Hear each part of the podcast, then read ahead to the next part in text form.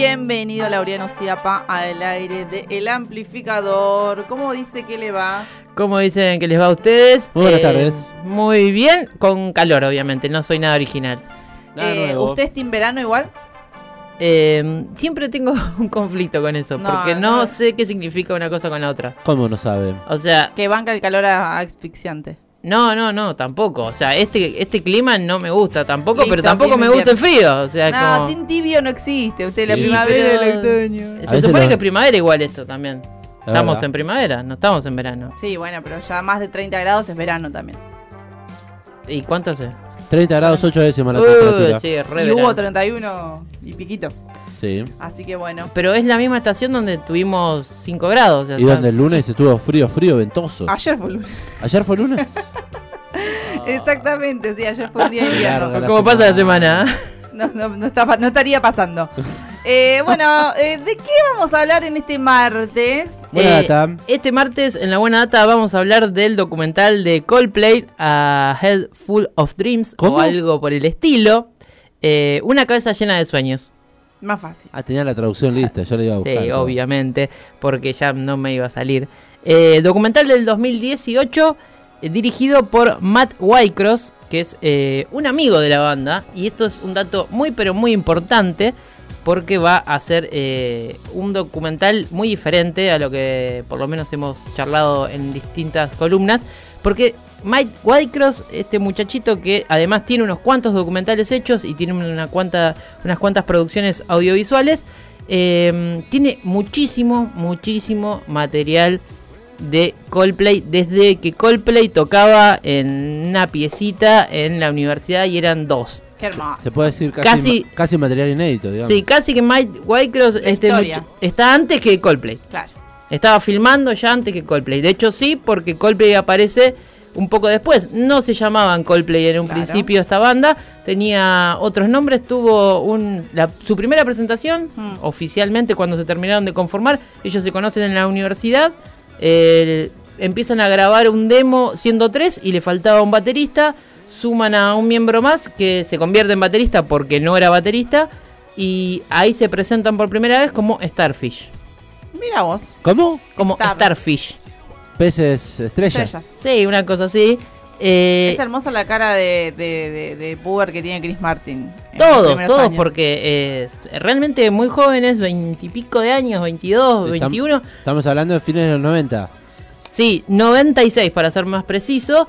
Eh, se juntan en la universidad, tenían ganas de hacer una banda. Eh, Chris Martin había tenido una banda más de chico, más como en el secundario, una cosa así. Ya tenía alguna experiencia musical. Todos tenían alguna, alguna experiencia musical, más o menos. Y todos andía- andaban con ganas de hacer cosas, pero ninguno iba a imaginar que iba a, a terminar en esto que, que es eh, Coldplay, lo que se, se produjo con la banda.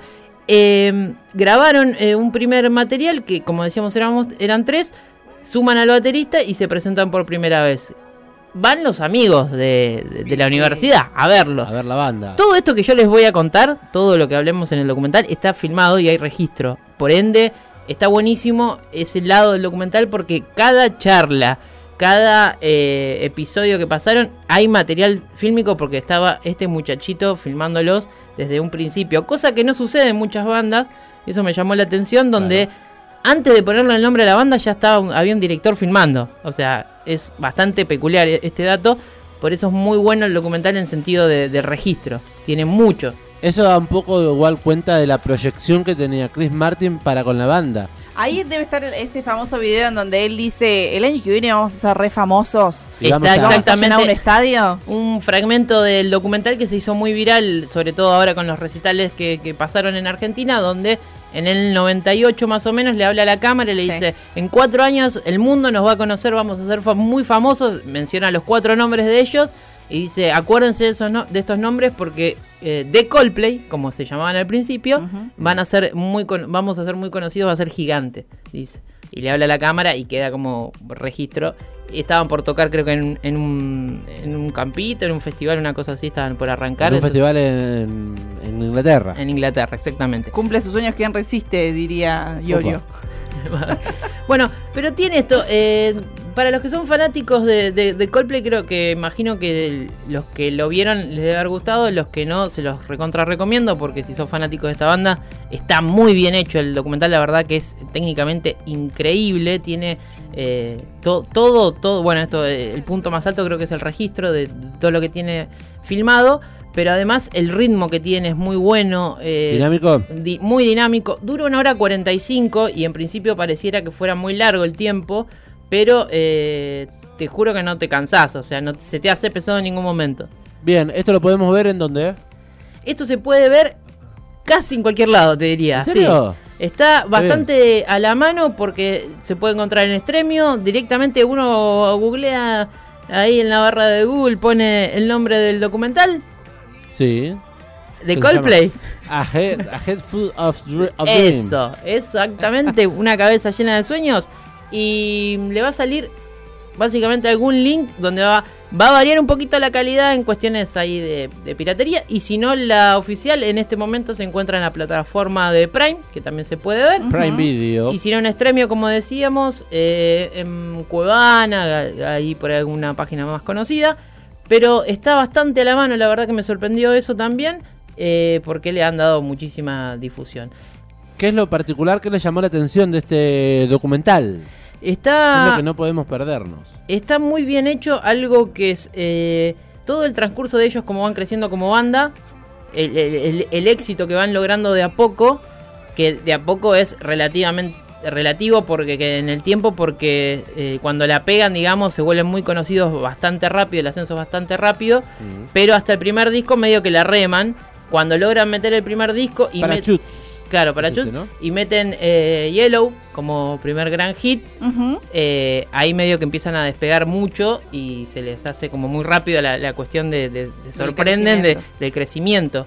Eh, es una banda que tuvieron bastante suerte en el sentido de que también eh, los medios los ayudaron en el sentido de que hay un periodista, lo mencionan ahí en el documental, que les abre las puertas sin tener todavía discográfica, los hace ir a la BBC, a la radio de la BBC y, les hace una entrevista y dice, al siguiente show que dieron estaba lleno, por ejemplo, y dice, lo asocian directamente a eso, y después aparecen en una, en una publicación, una revista muy importante de Inglaterra, mencionados como una de las eh, 20 bandas próximas, como las, los que iban a ascender, digamos, Sí. las promesas del 99. Y ahí aparecen ellos. Y dice Chris Martin que está leyendo la revista en el baño de la casa.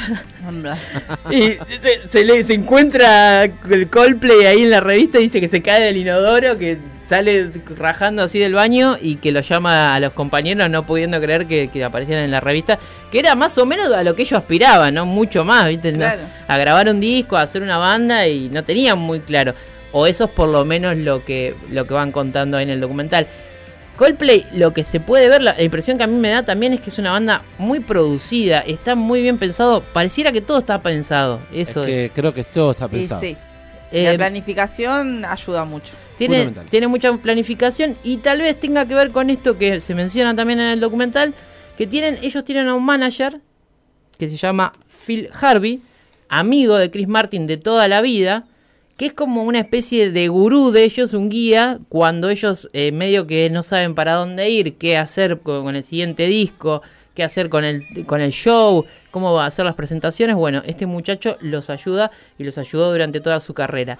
En un momento eh, con Phil Harvey tuvieron ahí como un desencuentro, él se va y hay un disco que hacen sin él y donde sienten que medio que no funcionaba la cuestión que les costaba mucho. Así que eh, charlan con Phil Harvey, él se, se fue dos veces, se fue al principio de la banda porque sentía que Phil Harvey medio que se hace manager a la fuerza también porque estaba ahí y era amigo de ellos y arrancó.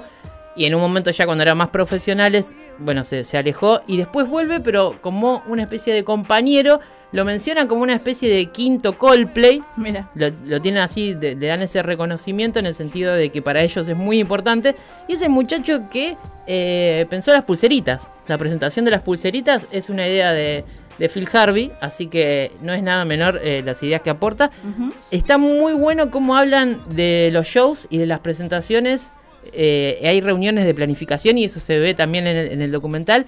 Hay una maqueta de los shows, de, de, digamos, del escenario y la distribución de las cosas. Eso Ah, está muy de bueno. cómo espectacular. sería llevado a cabo. ¿no? Claro, sí, como... Una especie de mapa croquis, una cosa Sí, así. no, no, una maqueta en 3D, eh, de cartón, Hermoso. viendo el estadio y cómo va a ser cada cosa del show. Qué locura. Y eso lo llevan a cada estadio donde, donde van, que aparte esto, van recorriendo todo el mundo, ya es un alcanzaron un nivel donde van mostrando imágenes de estadios y todos los estadios son la misma fiesta en distintos puntos de- del mundo. Es, es- eso es increíble y lo- la gente toda, toda conectada, tan de fiesta, o sea, lo mismo que se produjo acá en, en los River que pudimos ver, eh, bueno, esta, esta gira es del 2017 y, y se produjo lo mismo cuando fue que aplicaron las, las pulseritas de colores. Estamos hablando de Coldplay, este documental A Head, A Head Full of Dream, que es parte también de su eh, lo que era su último disco en aquel momento.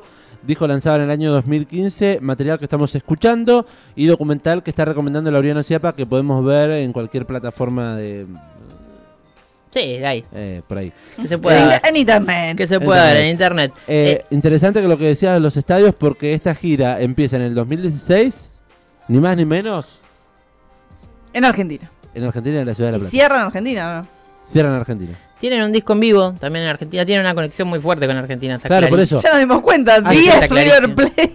No, pero digo, en el 2016 tocaron en la ciudad de La Plata, en el Sí. estadio de 25 y 32, Sí. iniciando su gira que lo lleva por todo el mundo con el temita de las pulseras Sí. y lo cierra en La Plata en el año 2017 con dos fechas en el estadio único, en aquel momento estadio único. Sí. ¿Usted estuvo en una de esas? Estuve en los dos.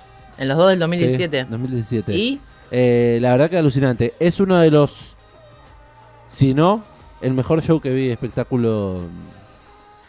En mi- en mi ¿Visualmente corta vida, o, sí, sí. o todo? Todo, todo lo que implicaba, cómo, cómo sonaba la producción, eh, lo, especta- lo espectacular de- del show que tiene, el tema de las lucecitas, Y lo interactivo que fue. lo interactivo que fue también ver a más de 40.000 personas con eh, luces en sus brazos y sonando a la par de, las can- de las canciones que tocaba Coldplay. Claro, sí. Me das un pie ahí con lo de interactivo a eh, mencionar que hay un aspecto de la banda que se ve muy bueno en el documental que es cómo producen las canciones y cómo es el proceso creativo de, producir una canción que está bueno, no todas las bandas o todos los documentales lo cuentan esto. Chris Martin compone una canción y pasa por el filtro de los otros tres. Eh, está buenísimo eso porque dice, lo explican, dice, yo compongo una canción. Después el guitarrista, se la muestro, el primero que se la muestro es al guitarrista. Si el guitarrista me dice más o menos, me acomoda alguna cosa, me aporta algo, y después pasa por el bajista y por el baterista, que son los más difíciles, me dice. Me han dado, logro de 10 canciones que le presento, una me aprueban. Así que, y ese es, digamos, el filtro para eh, generar canciones. O sea, que esto se lo menciona en un momento en el documental de que se piensan como los cuatro por igual, entonces tienen como... se parecieran que se llevaran bastante bien. Tienen, mencionan que obviamente como cualquier banda hay tensiones, pero que no son personas conflictivas y que por ende se llevan bastante bien. Que son los cuatro que empezaron desde el principio. Es bastante difícil estar 20 años tocando con, la- con las mismas personas 20 años que no haya ningún conflicto. Y lo parece que lo llevaran bastante bien. Y en este filtro de cómo producen canciones, te muestran en el documental cómo una canción que van, va mostrando eh, se genera la música, qué sé yo, la letra, y en un momento la, la graban, te muestran eh, grabando en el estudio, y de ahí salta automáticamente cuando sabemos que por ahí te muestran alguna- algún próximo hit, o que ya hit, como en el caso del principio de Yellow, y lo muestran en el estadio con todo el coro de todas las personas participando en eso. Y eso lo hace muchas veces el documental, de cómo está Chris Martin solo tocando el piano, lo van armando con la banda y pum, salta de- a la masividad derecho.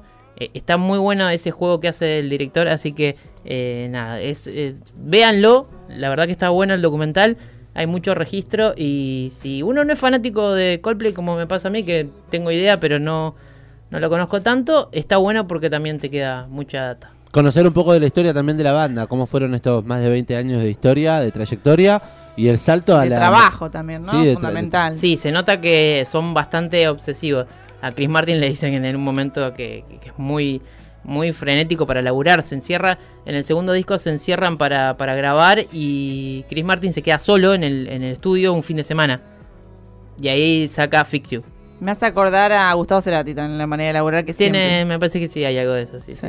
Recomendamos entonces ver este documental recomendado por el Laureano Ciapa, el Chapa, en este martes de buena data. Eh, les recomiendo también escuchar el disco. Si tenés la posibilidad en algún momento de, de escucharlo, Chapita, hacelo. No sé, ¿te quedó algún tema así resonando después de haber visto el documental? ¿Que digas, Eh, no, tema? muchos. Hay eh, varios temas de, de Coldplay que me gustan.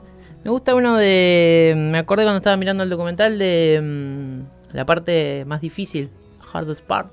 Ese me gusta, es un tema que me gusta.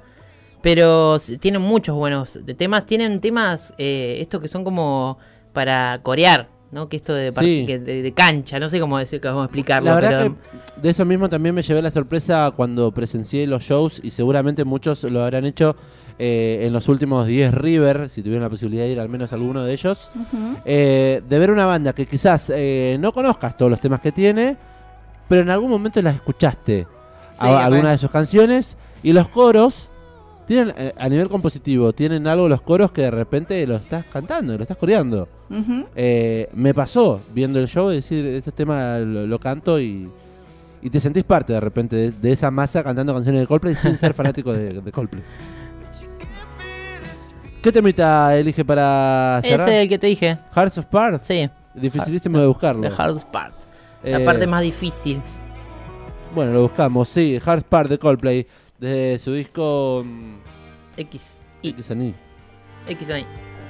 La Unión Ciapa en el aire de la 91.7 en este amplificador que será hasta el próximo martes. Gracias, Chapita. Ya Hasta quedamos recta final. martes. Estamos encarando el final finalísimo del año. Si alguno tiene o alguna oyente tiene documental para recomendar al Chapa, Sí, sí, siempre es bienvenido. abierta la puerta.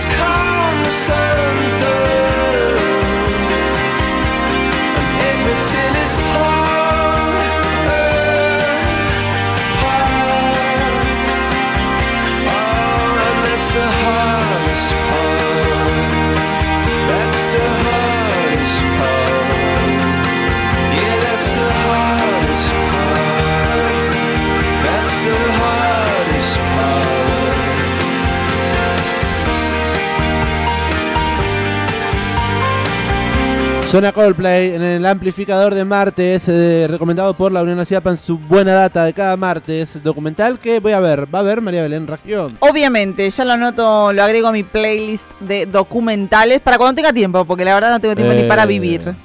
¿Sabe cómo se llama? No, en inglés no. Y en español tampoco. Una cabeza llena de sueños. Una cabeza llena de A sueños. head full of dream. Bueno, fantástico.